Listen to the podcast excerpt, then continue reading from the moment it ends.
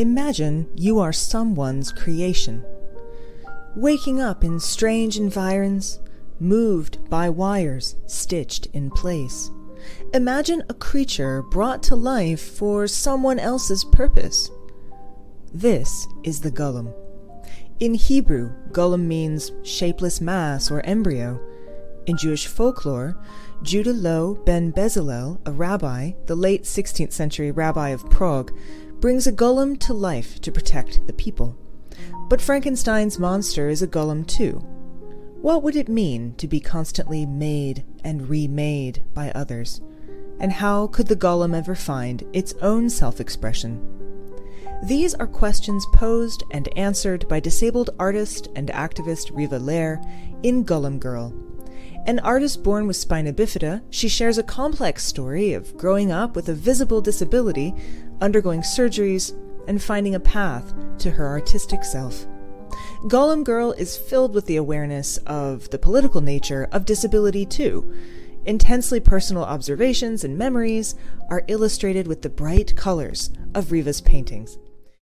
Hello, peculiars. I just wanted to start with that because I wanted to give you a sense of just how gorgeous Riva's paintings are as a kind of uh, introduction to what a gorgeous person she is. And actually, in preparation for her being here tonight, I even uh, I even got a little color going in the hair here because you know one has to prepare for this kind of guest. Don't you think so, Davey? Oh yes, and I I told Riva before the show I feel like I've been living her life along with her for the last week. It's she really does in the book take you along through her life and uh, it's so evocative and i feel like yeah you're right you completely feel like you're there um, and it's wonderful. I'm already seeing notes in the comment people saying so enter- uh, kristen meston saying so entertaining and personal and formative all at the same time. It's a truly wonderful book. So uh, without further ado i would love to introduce riva that was your explosion after that video, Brandy, I think you may be my favorite human. That was really. I mean, you know, I do love my videos. Please give me a copy. I can just watch in the middle of the night when I can't sleep. Anyway, thank you for that. Well, it, it's so wonderful to have you online. Um, I a lot of people are talking about how excited they were about the show today. Uh, we have a lot of folks here: Tori and Amberly, Kristen, um, Sadie, we've got some some a lot of our regulars are here today. For those of you who might be new to the show, over on the side uh, of your screen, there is a place to chat. And if you choose the live chat, you can see what we're saying in real time and you can type in your comments as well. We really encourage you to do this partly because then we can also put your questions up on the screen and that way you can ask questions live of Riva, and um, and we can we can get to know you better as well. So please make sure that you are are taking advantage of that. Quick thing to remember for all the rest of you peculiars, you are lagged just a little bit when you type in your comments. So those of you who have questions, please queue them up now. I star them and then we get to them throughout the course of the show. So don't hesitate. Uh, jump in when you know jump in now because it, it does take a little bit of time.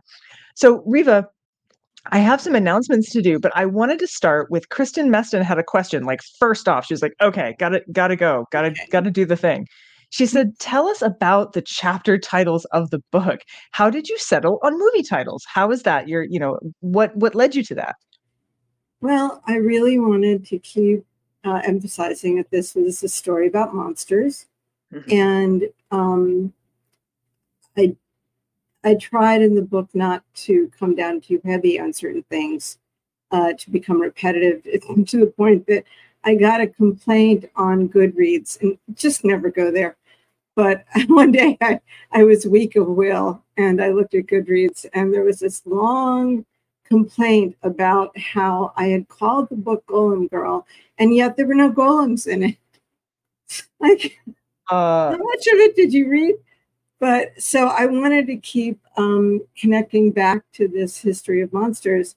And what was really fun was um, after I'd write a chapter, uh, I'd start thinking, okay, so what? It's it's uh, movies and it's books, um, and the occasional TV show. I think as titles. So trying to find uh, a horror film that went along with the chat. The Mhm. oops, I can't talk. With the chapter was hilarious. I ended up stumbling into the world of extremely bizarre 1970s, uh, totally off, off, off, off, off, off Hollywood films about like killer uh, uh, yoga instructors, things like that. Oh, okay. Hey, you know nothing. I don't know. There's the there's a whole VelociPastor. I don't know if you've watched the Velocip. It's a Velociraptor who's a pastor who kills bad guys. Yeah. So I mean, like you know, they're out there. Sadie says Golem. Golem are magic. Yes, and that is your book is very magical. There's such a sense of um, I, I sort of forgot. So I had read it uh, ages ago. I, I actually, for those of you who don't know, I, I'd actually interviewed Riva for my um, uh, for my my other podcast for medical humanities, but this time I listened to it, Mhm. and I tend to read so quickly that sometimes I think I actually miss the poetry of language, and so listening to it was just such a a beautiful experience. I was really, really touched by how much you. I would almost say it's like magical realism. Reading your book is like reading magical realism that's actually real. Um, and for me, that was that was just a a, a gorgeous and beautiful th- thing. Um, and it, so the reading, the writing itself is fun. You're funny in ways I was not expecting.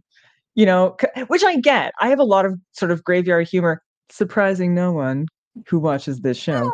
Uh, but I do, and um, so you know, I I tend to make light of certain situations, but you will just have this like, you'll just give us this this scene that is sort of like super like oh wow so intense and then you'll just make this crack and i'm like how and by the way i'm on the treadmill when i'm listening to these things and so you know if you make me fall off the treadmill that's usually that's that's kind of the sign um, that we've that we've done good things It's like when Terry Gross snorts. The people that go on fresh air try really hard to get Terry Gross to snort. That's yeah like yeah. the- the gold medal. absolutely absolutely. Um so so we're that's just a, a prep. This book is amazing. Um we don't have to ask you why you wrote it because sometimes we do that but that's a little unnecessary with this particular time. Um so we're going to ask you more interesting questions but uh but first we're going to get to some announcements. So the rest of you can queue up your your questions while we're doing that. All right so live chat. Talk to us in the chat please please talk to us in the chat. Sadie just said oh my god yes the fresh air snow. It is the best isn't it? Um and so please do not forget that you can talk to us in the chat. I always forget to say, say this to people and then later they're like oh i didn't know i could do that. Um next up davey. Okay. As you all know i had to leave substack because the owner is an ableist uh homophobic racist person as it turns out so we're we're back to our newsletter being on mailchimp so if you guys could please um uh, uh, check in and sign up for the newsletter. Most of you, I transitioned everybody who was already a follower, so you're fine. You're already there. This is the newsletter feed for those of you who uh, who aren't already following. If you get the newsletter, you get the cocktail recipes and the links and all the other stuff uh, right in there. Okay. Next is Patreon. We also were using Substack as our uh, members thing. And as I, I think I mentioned to several of you, I had to pause all payments when we switched everything over. So we're back to Patreon. And uh, we do not yet have our annual subscriptions up, but we do have our monthly subscriptions up. Annual subscriptions, we're going to be doing our annual drive coming up here very soon. I'll be revealing who all the authors are going to be in season five. We've got some very cool, exciting stuff. Um, but your monthly memberships are available on Patreon we now have changed them so there is a five dollar uh, amount category that gets you into our free uh, or gets you into our vip shows and i can't tell you how much it means to us when you subscribe. You also get some early content and other things so please make sure you do that. Next oh the book cocktail. Okay so this has never happened before. Kat is our drinks maven right? And kat knows alcohol. She's very good at it. But this time the book came with its own cocktail. So there's actually three versions of it. If you subscribe to the newsletter you got uh, you got all of them. But this is the golem in summer uh, cocktail and i love um, you're going to have to show us davey can you zoom in on that? We have a lovely golem here uh, in the photo but i think you have it as well don't you? You do yes. So this is our golem this is our lovely golem figure and um and that's that's behind the cocktail there for us to oh you've got another one too i took a picture of that one too um i love those so many and of course davey davey actually has one too but he was unable to share it tonight because he's I not do. he's I'm stuck at the office. I didn't go home, but I, I had a friend who taught at Prague in Prague for a year, and she brought me home a golem as a souvenir. So I have one that is from amazing Prague. that's super cool i love it um i forget what's next davey. Is it oh it's our youtube channel. I'm so excited. Okay guys. I thought this was never going to happen. Um i can't unlock a bunch of stuff on youtube that i'm supposed to be able to do until we get a thousand followers which i just thought we'd never get. But we are at 744 right now. So there's a lot of you out there. Please subscribe to the youtube channel. If you do then ultimately i might be able to unlock some things. I found out recently you can now watch us on tv as well. So you can actually get the channel on your television. Watch us big. Watch it like big heads you know instead of the small ones. Um, so that's super great and i hope that you guys will tune in. Please do subscribe it's right there Also, if you give a thumbs up, that helps too. Give a thumbs that up. That does yeah a little thumbs up you know you guys love giving thumbs up i've seen you do it uh, and next the peculiar movie club take it away davey I, I need Riva's approval on this one because Riva, oh okay I'm spending a lot of time thinking of what movie fits the Oh. themes of your book. And how do you feel about The Bride of Frankenstein as a choice? Uh, It is. The- It is foundational. It is Okay. completely foundational. I spend a lot of time thinking and writing about that film, and people might not know. I found this out afterwards that the reason that Elsa Lanchester is walking so stiffly. Do you guys know this? no Um, it's not just that she's trying to look like a monster bride. Karloff, when he was in full makeup, was over seven feet tall, and Elsa Lanchester is not that big a person. So they put her on stilts. She is wearing stilts underneath that gown. wow. So if that doesn't just make you worship, worship the bride. I mean, wow that was a religious experience. Excellent. That's well, uh, I'm definitely going to use that on the podcast now. So we do we do a bonus podcast for our listeners to give them some extra Mm-hmm. content. So we find a movie that fits the same themes of the book. So uh, it'll come out. Uh, me and my podcasting partner Darren will watch the movie this weekend and get you an episode by next Thursday. Because uh, yeah, also we got some great books coming up in September. So we got we got lots. we of do cover We you. do. And the podcast, by the way, you guys, um, the podcast will get increasingly important to us. Um, I thought I had a podcast slide, but maybe I didn't. Maybe I just had the link uh, on the on the page. But the podcast is also where we're doing some extra author content, which turns up. We did Whale Fall just recently for the launch. So um, you you do want to subscribe to the podcast. You do want to thumbs up the podcast. We are going to increasingly be putting um, little tidbits there for you that uh, that you might not otherwise have access to. So please do join us there. It's it's it's pretty great. It's pretty great. And that's our announcements. That's our announcements. Back to the All right. So I, I missed a couple of questions that came in. So I'm going to backtrack up my little list here. First of all, Jennifer Pierce is here. She says, hi. I was a little bit late. Um, she's she's great. So I have a series, I have a bunch of mavens who uh, help me out with the show. And we have Kat, the drinks maven. Jennifer Pierce runs our Goodreads. We also have um, a book club dot is it bookclub.com or bookclub.org? Kind of forget. It's on our webpage. Um, that if you like to have reminders that we're having shows, um, you can get them there, and that's that's run by one of our mavens. It's actually a really lovely thing to have so many uh, helpers helping me out because honestly, this is kind of a lot. Kristen's question is I know it's notoriously hard to get publishers to include many photo and art inserts in a book. How did you get them to scatter the beautiful color images throughout your book? And this is a question I have too, because they usually make you stick them in like a, a sleeve or something. Yep. So here is here is the book in question, and uh, let's see. Let's find one. No, this one was just on that um, animation. Um, so when my book went up for uh, bidding, we it actually went to auction, which Mm, okay. me. And um, we had uh, quite a number of amazing publishers bidding for it.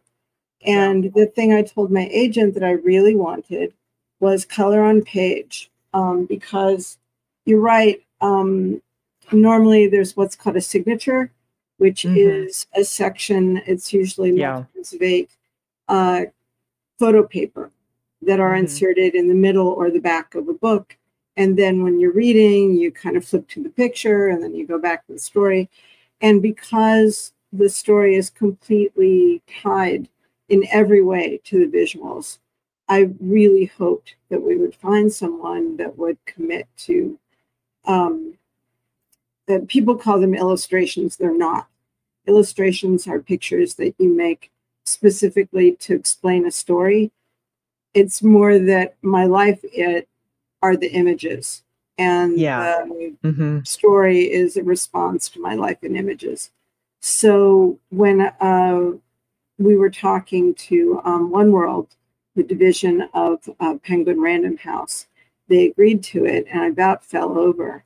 And I cannot say enough good things about One World. Um, it is run by a legendary uh, editor named Christopher Jackson, who is probably the most accomplished and famous Black um, uh, editor anywhere in publishing. And most of One World concentrates on BIPOC authors, but mm-hmm. they have a few people doing queerness. I think I'm still the only one doing disability. No, I think okay. I'm wrong. I think they just picked up somebody else. Um, but they really have had this mission to bring out uh, unheard stories. And the mm-hmm. thing is, not only did they do that, the book is just physically gorgeous. Like the it is. the font, they really threw themselves into the project. And I have to show you one thing for anybody who gets the paperback. Many people have the paperback and they never see this. Not the paperback, I'm sorry, the hardback. This doesn't exist. But when I went to New York to see the final book, they said, We have a surprise for you. So here's the book. And they said, take off the jacket. And this is the British version and doesn't have it. Never mind. Randy, you don't happen to have the American hardback, do you? I do, but it's like downstairs. I will go fetch it ah, um, later. There's yeah. A secret. There's a secret cover. If you have the American I hardback, didn't know that.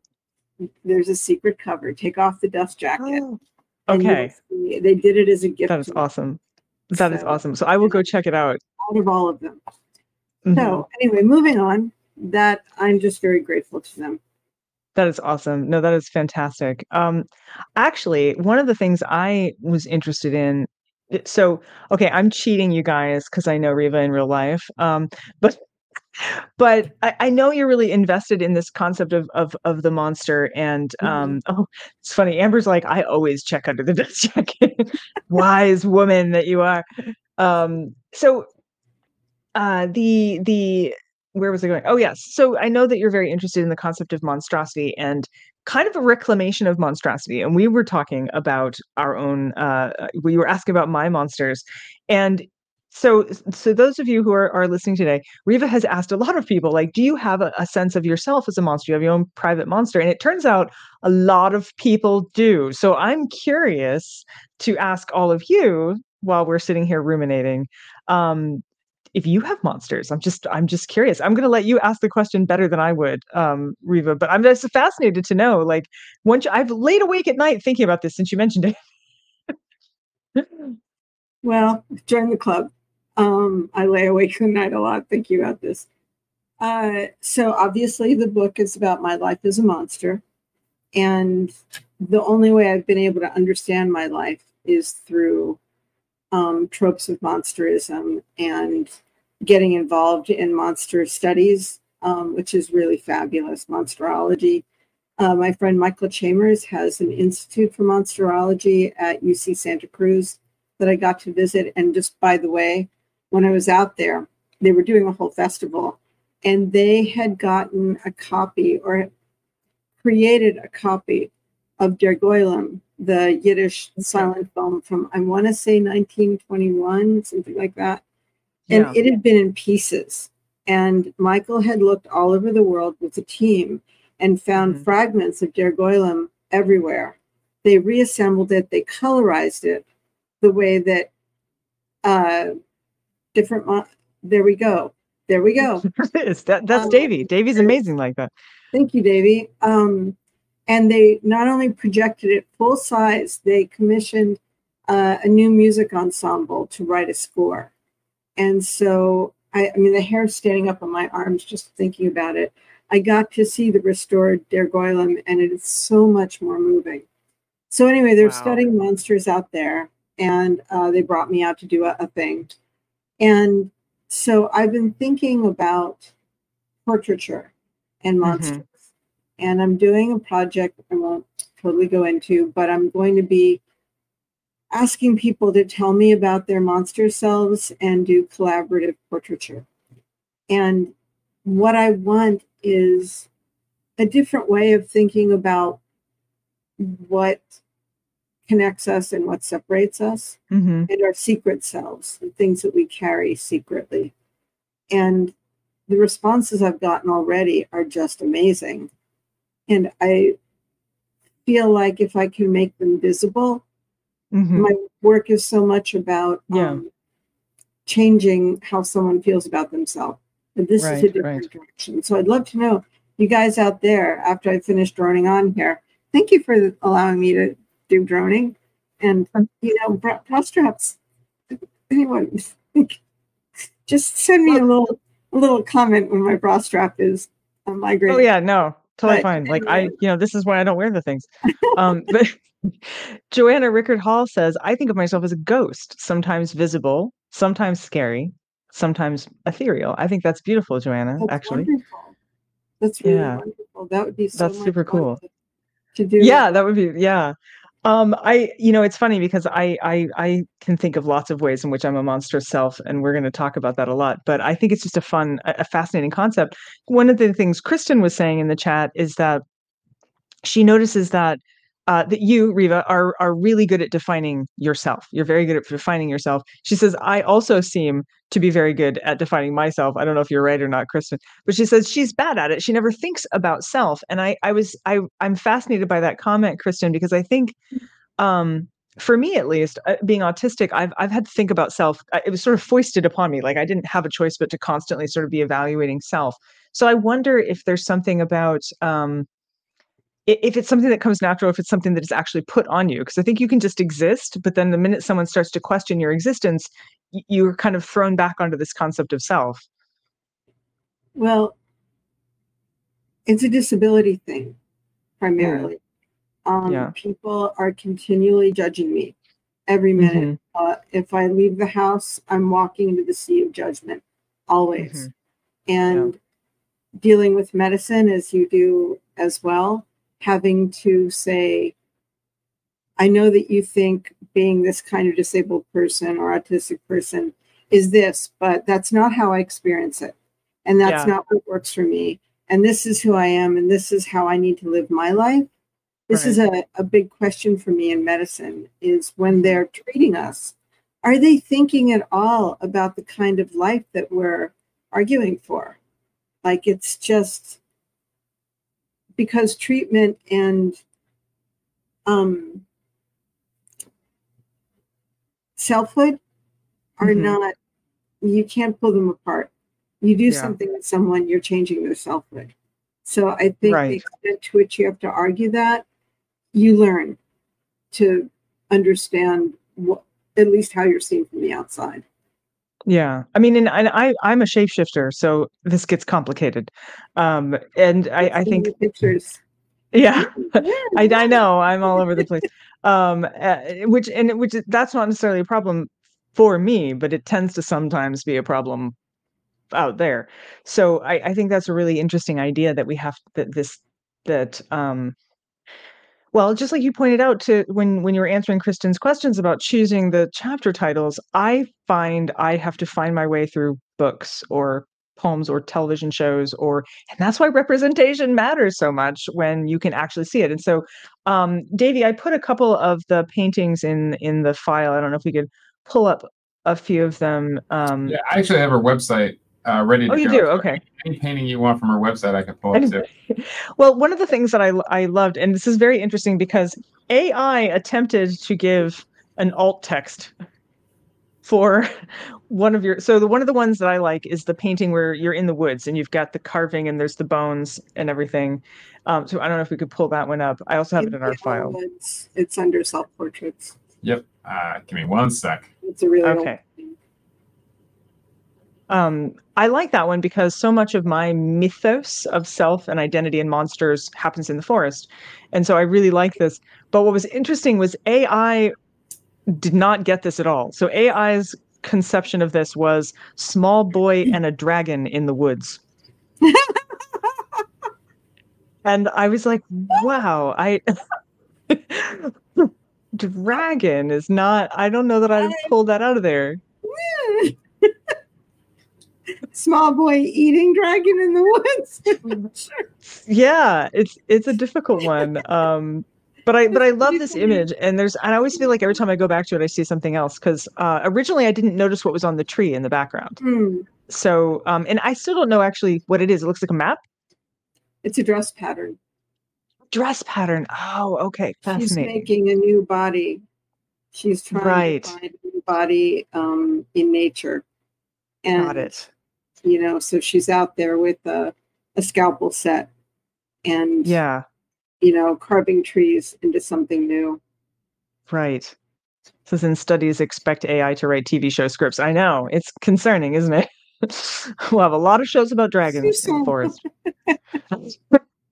Um, but this is one of my favorites. Do you have a favorite that you that you would pick to show? I mean, I know I can't ask you if you have a favorite. Is there one that you would like to share with us that we can pull up quickly? Um, um, golly, that's hard. Mhm, I Um, know.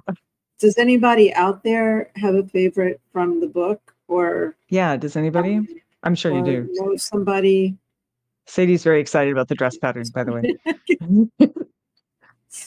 Um, and again, they they might be answering, but it always takes everybody a little bit of time. Oh, these are fun. Oh, there is a dragon though. We do have a dragon in here. There is a dragon. That There is a dragon.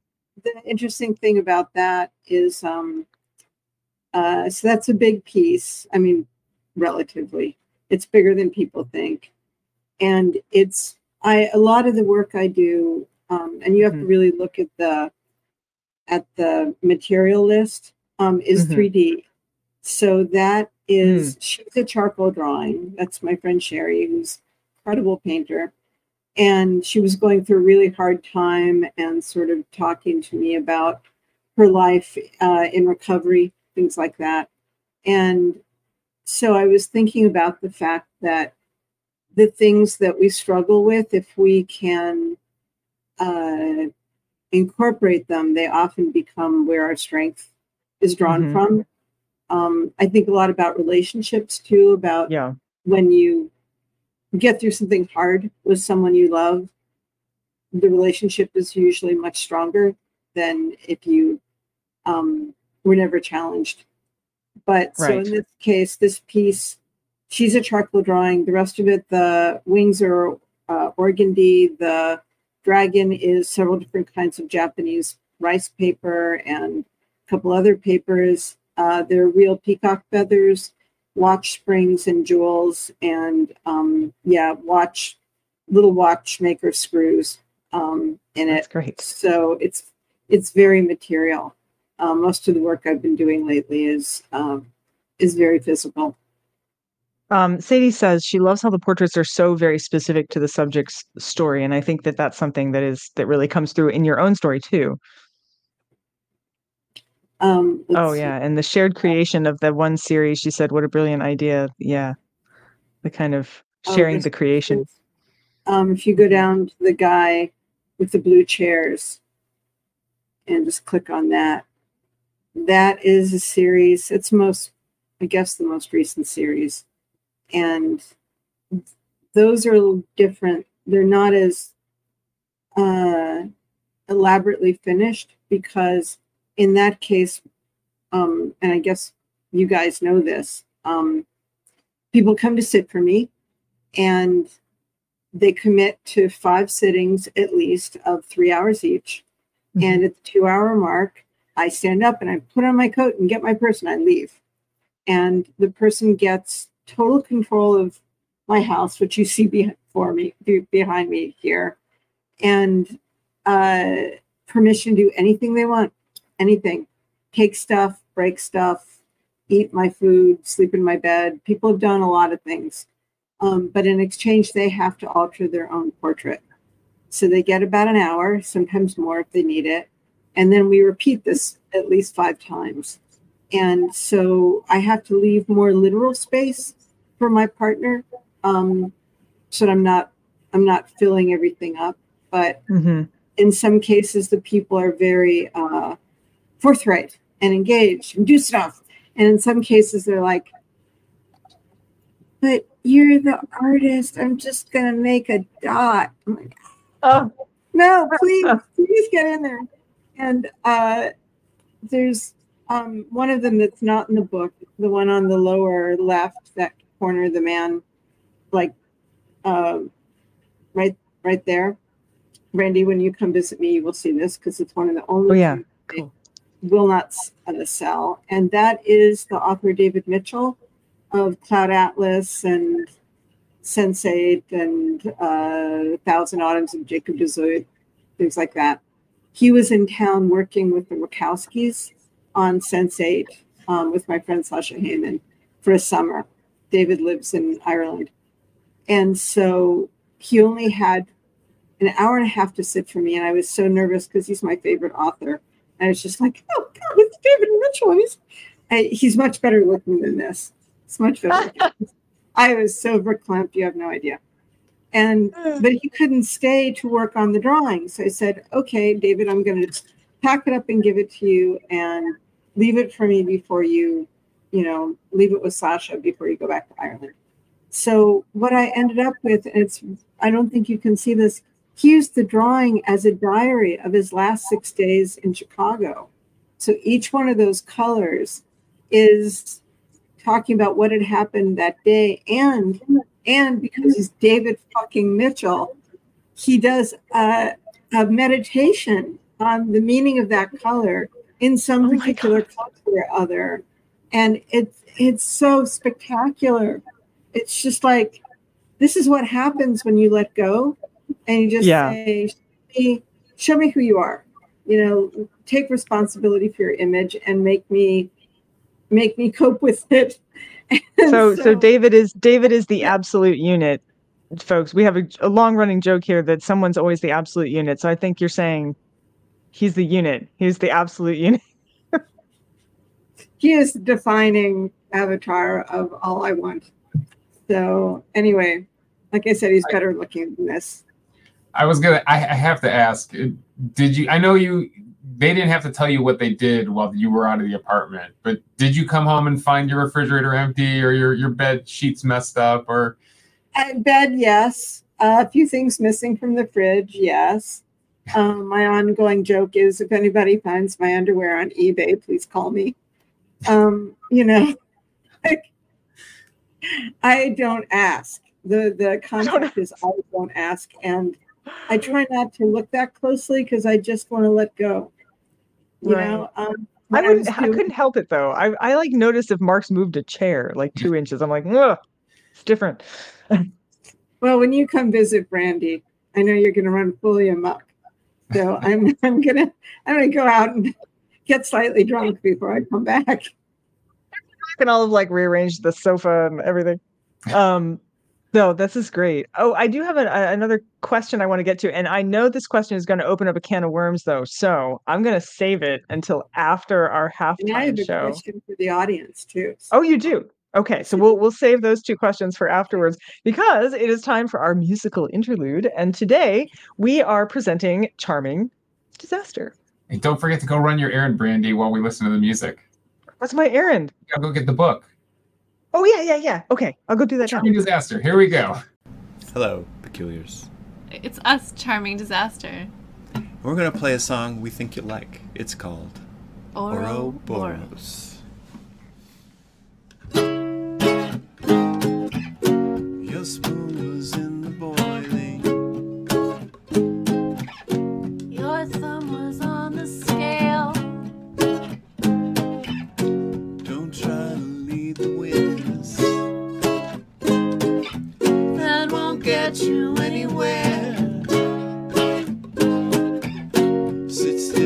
try.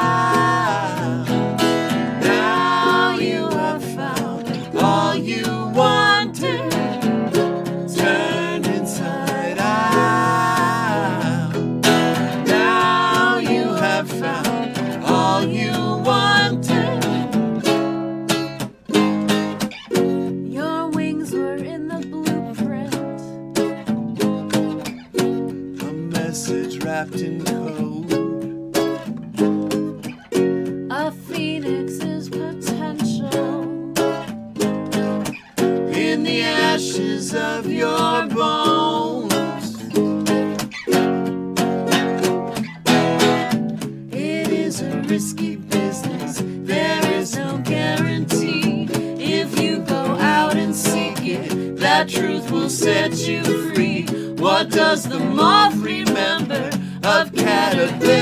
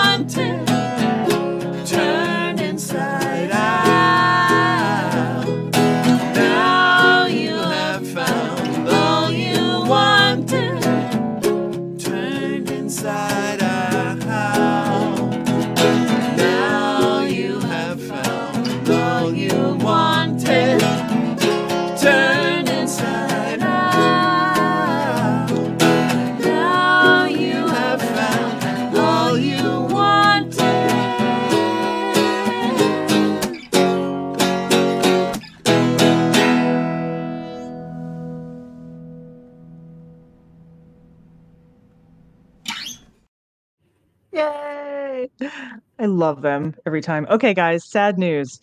I have the paperback. Uh, So now it's everyone's mission. Y'all got to go out and get the hardback. And then we, we have a big share session on our Facebook group page, which we are up to 2,000 members on our Facebook group and almost 10,000 on our page now. So um, lots of people to share with.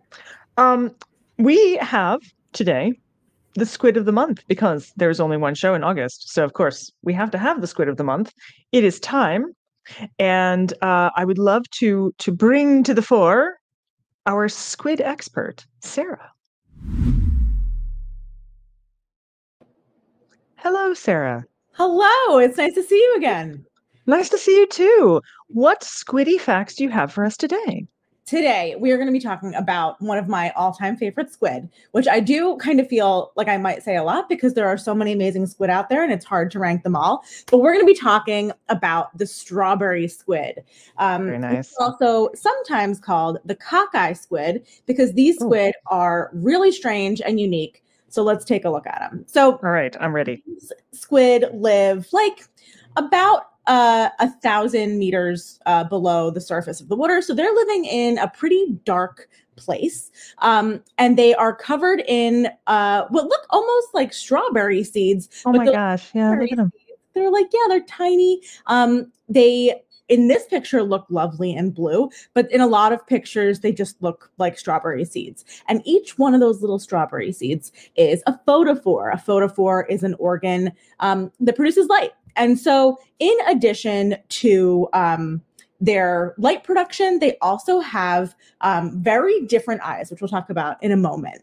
Um, these squid, uh, one of my favorite things uh, that I noticed on the internet over the last year is that this these two images from NOAA and Alcys uh, go around like every once in a while. Um, and a lot of people think that this squid is fake because it looks so brightly colored, so gorgeous. They're like, that can't be a real animal, but they are. So they have a Snopes page. Um, not many animals have to get fact checked for reality. That's true. Yeah, but the strawberry squid does. Um, so let's take a look at uh, the next slide, which is where you're really going to see what these animals look like when they're Oh uh, moving God. around. This is a video from the Monterey Bay Aquarium Research Institute. I want you little to, whipped cream on that. I know, delicious. Um, you uh, imagine calamari with whipped cream. Uh, not my top choice, but they do really look like they'd be good with whipped cream. So the cool thing about these squid, they're so cute. They have one little eye and one like huge globular yellow eye. Um, and the reason for this is that they're looking at very different things in their environment. So the little eye is looking for bioluminescence, so other glowing animals in their neighborhood right near them. And the really big globular yellow eye is looking up. And the reason it's looking up is it wants to tell the very, very faint differences between light coming down from the sun and the Mhm. silhouettes of animals swimming above them. They live so that the amount of light making it to them from the sun is like almost nothing. So they have this like amplifying globe on their eyes to pick up any photons, so those little bits pieces of light to get into their retina. Um, and so that would be kind of a lot to take in if both of their eyes were like that. So they've got a mix of one little kind of regular sized squid eye. That's the one that we're looking at right now. And then, yeah, the other side is just this like high power, serious business eye. Yeah, you know, as an autistic person, I could get behind that. I'd be like, you know what? That's just there's too much coming in. We just need to we need to shrink that down. Exactly. I feel like if the peculiars have been doing their homework and reading all the books, then you might remember this from uh, Ed Yong's book. Oh, that's right. What He talks world. about the strawberry squid. Yeah. That's right. Well, it's just the different eyes for different purposes and things like that. yeah. Yeah. But it looks so much like a strawberry that I now want strawberries. And it's this tis the season, I think.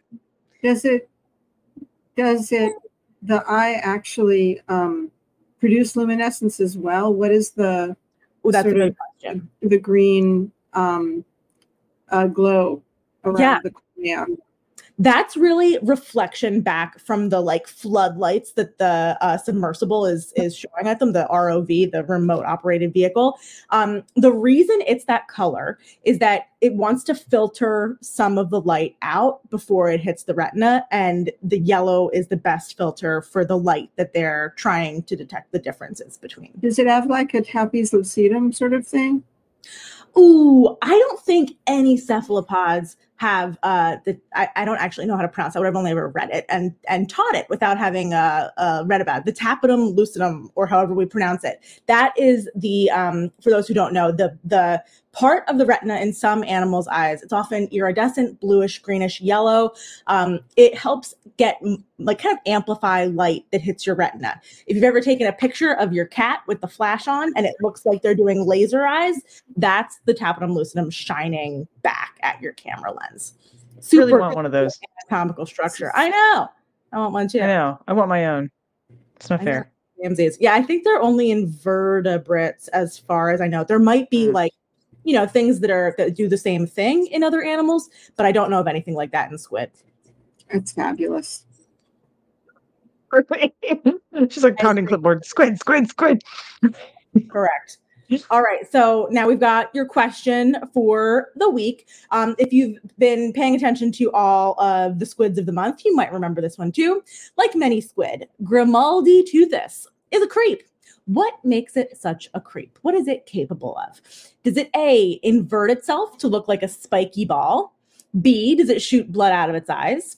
C, it squirts ink, but it doesn't release it from its mantle to make it look larger and darker than it really is. Or D, it makes one of its tentacle clubs look like a little baby squid puppet and then puppets it around, trying to attract prey. Which of these things does Grimalditeuthis do? Oh my gosh. Uh boy. I uh I sort of remember something shooting blood out of its eyes, but I can't remember if it's this one. Help me out here, guys. You guys remember? I kind of hope it's the whole like looking bigger and darker.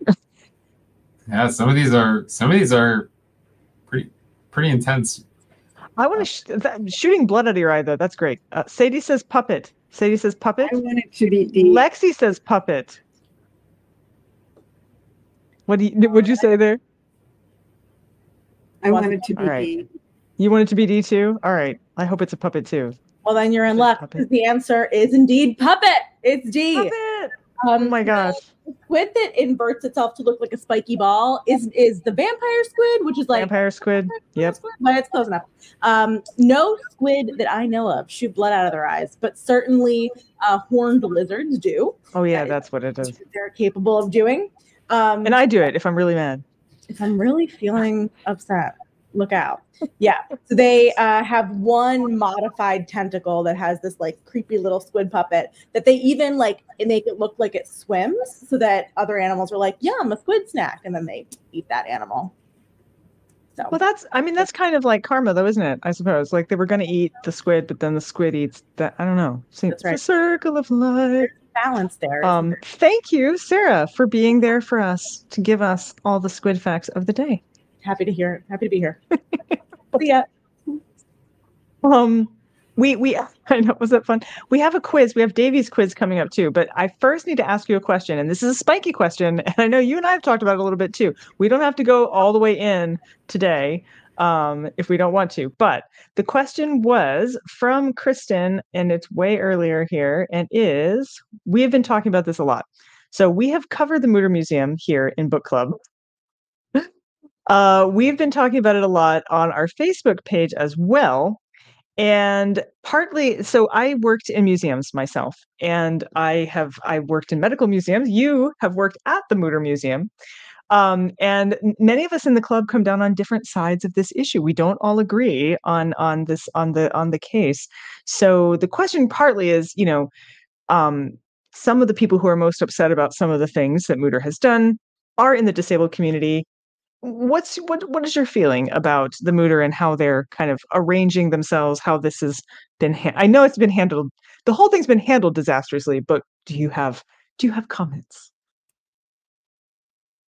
I'm going to try and be succinct. I I feel very large and intense emotions and opinions about this. yeah The one thing I will say, uh, and I think I we talked about this earlier, is that um, I don't see people like me on the street. I don't see people like Mhm. me when I go shopping. I don't see people like me, and by like me, I mean people who are morphologically different. Very often at all, and it's more true these days with curb cuts and you know accessible buildings, but not that much. Yeah. And I mean, there are good, there are right ways and wrong ways to do this, but the Mutter for me is sacred because when I go there, what I see is the symphonic, what I call the symphonic nature of human morphology.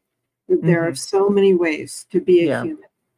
And I'm intensely moved. I see myself literally and figuratively. Um, I see myself in bodies that are nothing like mine. And I see Mhm. other people like me at the Mutter having these Right. incredible experiences. There aren't other places like this. This does not exist elsewhere. And the extent to which they hide or subtract things from the museum, they will never get anything like that back again. hmm And the the thickness, the density of morphology and variance that a place like the Mutter, and there really are very few places like the Mutter anywhere Yeah. in the world. We, you and I know a few of them. Um, yeah. Well, though they're- they're one of the big ones is closed. yeah, Yeah. they're being taken apart, shut down. There's anxiety. There's, I mean, hmm remains have to be handled ethically. I'm not They do. arguing anti-ethics in the least, Right. but I think that there's um, uh, a kind of uh, I don't like the word hysteria. It's got such a bad um, history, but uh, uh, Panic, perhaps. panic. Yes, there's a um, morpho panic, and uh, they're making a lot of, I think, very unfortunate decisions Mhm. with zero transparency. So Yeah. I am I am absolutely racked with worry about what's going Yeah. on. It's it's an interesting thing. So coming from the the side of things where was working with a collection that actually is a private collection and they're private because they couldn't figure out how to be public basically with the kinds of things that they had. Ethically they weren't allowed to display what they have to the public. This is in, in texas actually um, at a university in texas. It's a beautiful collection but they're not permitted to display them publicly but it's a really important collection. And so that you know we talked a lot about you know depending on how you have sourced your your your remains your materials is is part of how that that decision has to be made all of hers came in as you can't show these to the public so she can't do that it's it's very difficult with the Mutter because a lot of these were collected so long ago there's not always provenance for everything that Yeah. they have and that that's some of the the difficulty um in the in the situation is not knowing exactly what to do and then making some very bad decisions early on that were a little bit reactionary um that have caused a lot of problems. So it's it's been interesting, but one of the saddest things about the whole affair, I think, is that the two sides have gotten so entrenched against each other that now you almost can't have any like the dial uh, I feel like dialogue should have been happening among all sorts of museums concerning these issues. It's it's almost become so spiky and so charged that that not a lot of dialogue is happening. And I think that's the saddest thing that that I've that I've seen. Oh. I thought I at first I thought, oh, this is really going to start great conversation. No, it's not. it hasn't actually, sadly. But um, one of yeah. the problems I'll just mention to your point is that um, I was speaking with the curator of medical history at the Smithsonian, mhm, and she said, when the Mutter makes a decision, it devolves on all the rest of us. right, You know, I mean, when the AmHi- American History Museum makes a decision, it reverberates through the Right. collecting world. So the things that they're doing at the Mutter are slamming into every Mhm. place that has Yeah. anything like Yeah. this. So it's Yeah. a very bad situation. hmm and there aren't very many of them. There was a really really comprehensive one in France, but um, it's, it's difficult to fund. It's very hard to fund these um, places St. as well. And yeah uh, well there's Barts pathology too uh still so there's a couple of them around but yeah it's it's very very hard to fund them um so anyway thank you for that that was actually a really really excellent take i appreciate it you said you had a question for our audience and i feel like you ought to get to ask your question before we let davey ask all, Well, all of his questions mine's a little complicated. I'd rather see what other questions people have and whatever Davey's going to do. Mine involves having people get out their i their cell phones. And Oh, oh, cell phones. if we ran out of comments. So if we still have if we still have we've questions. we've actually almost run through the entire hour um already which is Wow. which is amazing um so davey It is your time, my friend. I do. I have so many questions about the book. I almost don't even want to do the quiz, but the quiz is fun. um, so yeah, I know. Uh, normally, sometimes the peelers know I lean on pop culture a little bit for my quiz, but I didn't even feel like that would be a challenge for you because you ran the gambit from. I mean, we start with the movie Heidi, right, and Shirley Temple, and we go all the way to like Buffy and Angel to. I know. I mean, there isn't a pop. cul- Have, have you just have you lived all of pop culture? Have you experienced it all? She's actually 437 years old. Just really close. I'm an extra in everything. Uh, well, so there was something in the book that I, I Yeah. felt like I might be able to ask you about, and uh, you told a great story. Uh, I might not have felt great at the time, but it was a great story about uh, your elementary school and how it was haunted. yeah. Yes. Oh, and by the way, I belong to the Church of Carrie Fisher, and her basic tenet is if it makes a good story later, it was worth it. So go for it. That is that is a motto I have lived by. Uh, uh, literally, my mother knows I've gotten in trouble for things, and I said, "Well, it's worth the story." But yeah, yeah. So um, I'm calling this quiz "Who You Gonna Call" in honor of the famous Ghostbusters. story. Oh, right, right. Okay. Three questions about some haunted schools out there. Lovely. So uh, our first, and the peculiars are going to help you with the quiz. So Okay. Yes. our first You can, question you can phone a friend. from Nightmoot High School in Anchorage, Alaska. A grave was discovered underneath room 106. Ever since, a little girl is said to haunt the school's bathrooms, flushing toilets and flickering lights, roam the hallways humming little tunes, and can sometimes be found in the gym doing what? Is it A, climbing the rope, B, shooting baskets, or C, running laps? Okay. While they're ruminating on that, I want to say Sadie Simmons was like, "Thank you for adding the Church of Carrie Fisher into my toolbox." To which Alexi Boylan was like, "Amen." Well, since the first things that it says that she does are all in Harry Potter, um, you remember the The, girl. the, the, the article did acknowledge, yes, very Harry Potter Yes. Um. Very Harry Potter. Amber I'm suggests it might be A. Climbing the rope. That's what that's what Amber said. I love it. the Mm, climbing the is- rope. Okay. Anybody else? Oh, shooting baskets? Yes, What? she likes to shoot baskets. Oh. She's what? No. And you can I hear like- that too, right? You, if you walk by the gym, you can hear that sound of the basket. Boom, boom, boom. Foom, foom. Still, I I want Kristen- Kristen was going to suggest it was C that she was running. La- if I were a ghost, I would totally be climbing the rope though, because like you can't fall and hurt yourself, right? Right. Win-win. Um, For our, uh, for our next school, we're going to El Paso High School in Texas. Many spooky things occur, including Oh. hallways filled with mist, unexplained goo dripping from the ceiling. But the graduating class of 1985 had the best evidence of ghosts because A, an unidentified girl in white appears in their class photo. Hmm. B, an unidentified boy appeared on the basketball court during senior night. Or C, a spirit once flew through the cafeteria, knocking trays out of students' hands. it better not be another basketball one. Is this going to be all basketball ghosts, Davey? Is there a trend? oh man. Okay, I hope it's A. I love spirit photography. I hope it's A. Lexi says A. I'm Kristen gonna says go with A. A. Although it's a class, say, it's a class. Amberly says that school looks haunted as fuck. It does. It does. Crazy things have happened. They uh, there there's a bunch of extra stories about this school, but the answer is, and Oh. Riva, your final answer was A. A.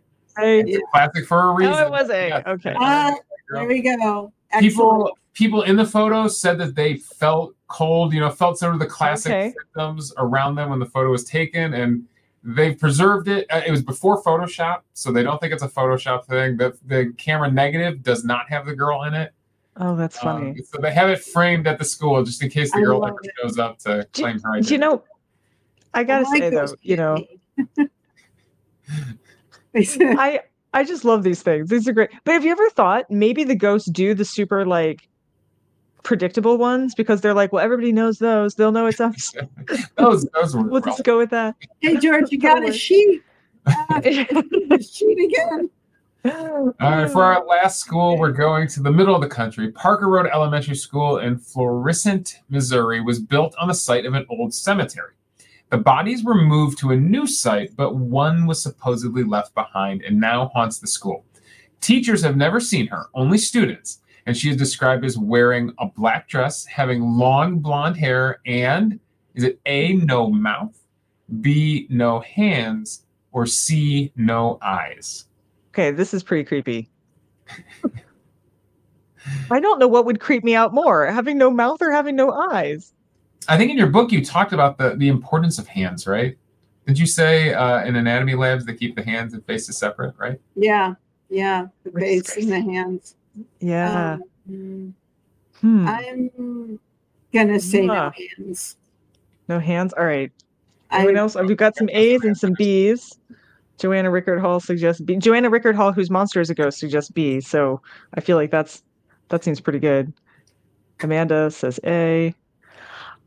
I hope it's not A. I think A would scare me a lot. well, it is very Japanese horror film. yeah, So, yeah. Another classic.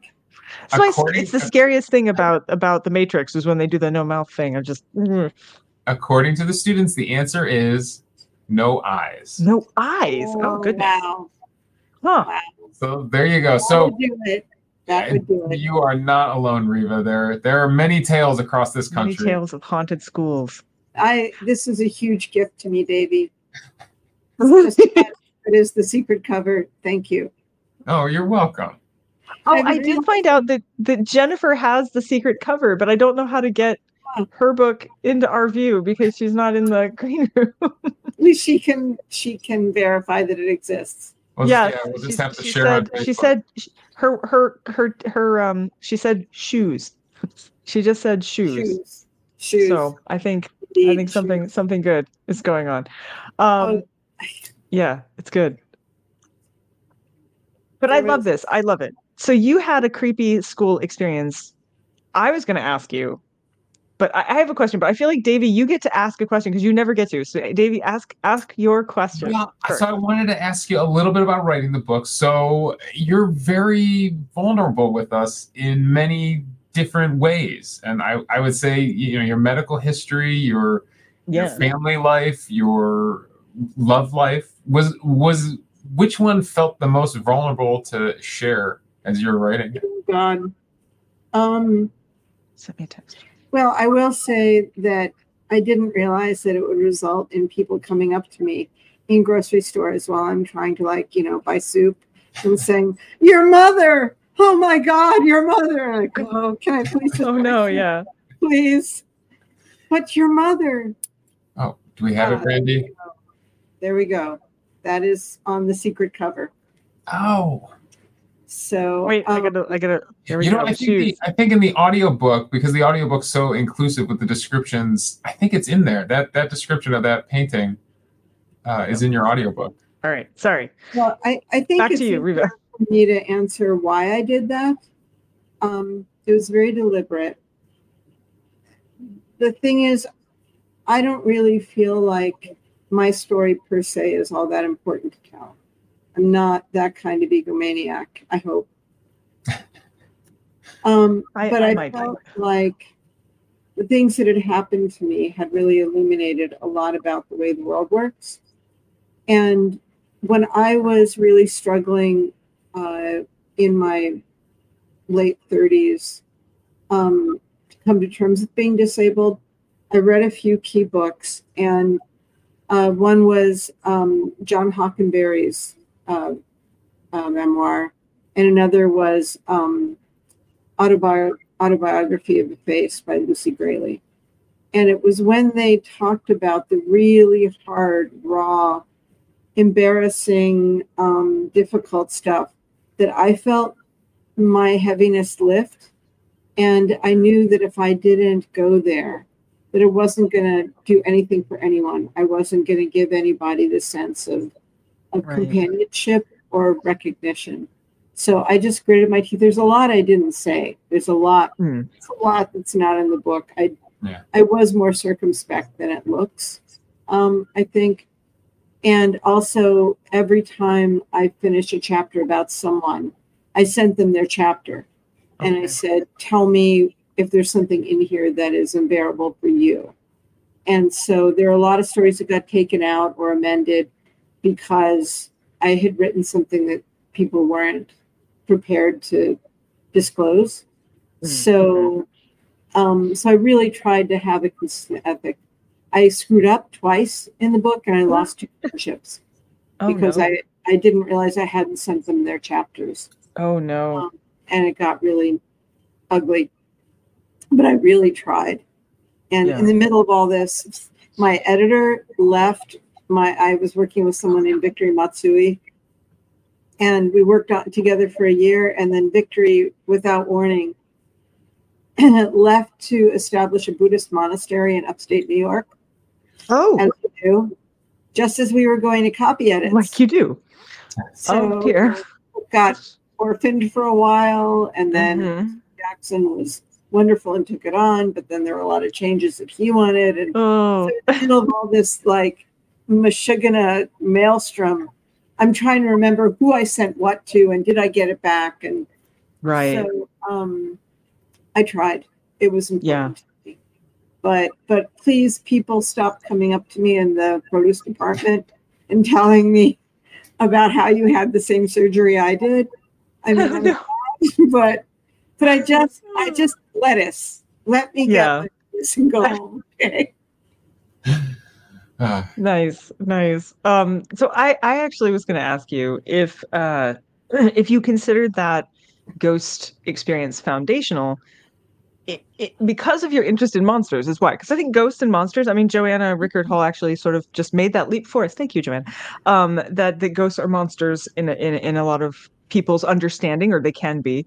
So you know, did, was that sort of did that was it impacting, or was it just sort of like another thing that that happened? Well, you know, a lot of times when people have that kind of experience, it does become central to their view of the world. Um, they do get involved in sort of, you know, mystical, spiritual, Mhm. supernatural things. I didn't. Um, I do believe in ghosts. I don't know what they are. I don't go Mhm. seeking them. But really, my monster self was more being surrounded by kids who were Mm. treated like monsters, going out in public with those Right. kids, going out in public myself. Um, but the other thing, one of the first things you said tonight, Brandy, uh, you were talking about magic realism. Um, I didn't do that on purpose. It's how I see the world. Right, right, right. hmm Deeply I love that. I, I, yeah. So I guess that's kind of I think that that's beautiful. I think that there's a real poetry to being a, a living person anyway. Um, particularly if you're if you're a non-typical kind of person, I should say. Um, I mean, I'm neuroatypical, but I mean, it's it's just a you sort of you got to write the script for yourself because the other scripts don't work. Oh, that's right. Okay, guys, this is so cool. Do you know what these are, guys? Real Those New York earrings. Rat earrings. Rat skull earrings, guys. I decided not to, but when you were talking about atypical, I just thought I would throw that into You are one of us, Riva. This is this is correct and good. Yes, rat skull earrings. I feel like all of us. If that was a gift I could give out for for joining the club, I feel like we'd have a lot more members. Um, you know, I'm just saying. I'm just saying. But uh, there's probably enough rats in New York for us to do that. But uh, you know, it would be a messy process, and there, you know, um, who would cook the French food? So it was um really really wonderful well i know sorry i love ratatouille. Um it was Yeah, really I wonderful having you on tonight. I know we didn't get to your question for the audience but you know what? We have a facebook group. What if you send it and i can send it to the facebook group or if you're not or you could join the facebook group maybe. oh it's complicated. another time. Another, Another time, another time. Okay. Peculiar equals atypical. That is true, Amanda. You are not wrong. Um, I could go on forever. I cannot believe that we are 10 past the hour already. Um, so I Thank you. apologize to all of you for for for going over, but I just want to. There's so many more questions I have to ask that I haven't even gotten to yet. And I know you all probably feel the I'm same writing way. another Um, book. Maybe someday. she's writing another book. oh, which is excellent. Really That's, good. that's great news. Um, as a result, so Amberly says she's going to mess around with a 3D printer, 3D print some rat skull earrings tomorrow. Sadie says she wore a bat skull and vertebrate necklace when they Oh, got when she got married. Which is Excellent. good. Um, we want another time with Riva. We will get another time. She's writing another book. It's okay. She can come back. Um, and and truly, Riva, thank you so much. You know, I I heart you. you I heart so you much. big. Yeah. Uh, hang on with us just a minute as we as we uh, exit out for the show. Thank all of you for joining us. It is wonderful to have you here at a place where, if you're weird, your family. you got the blue blues when you wake up in the night.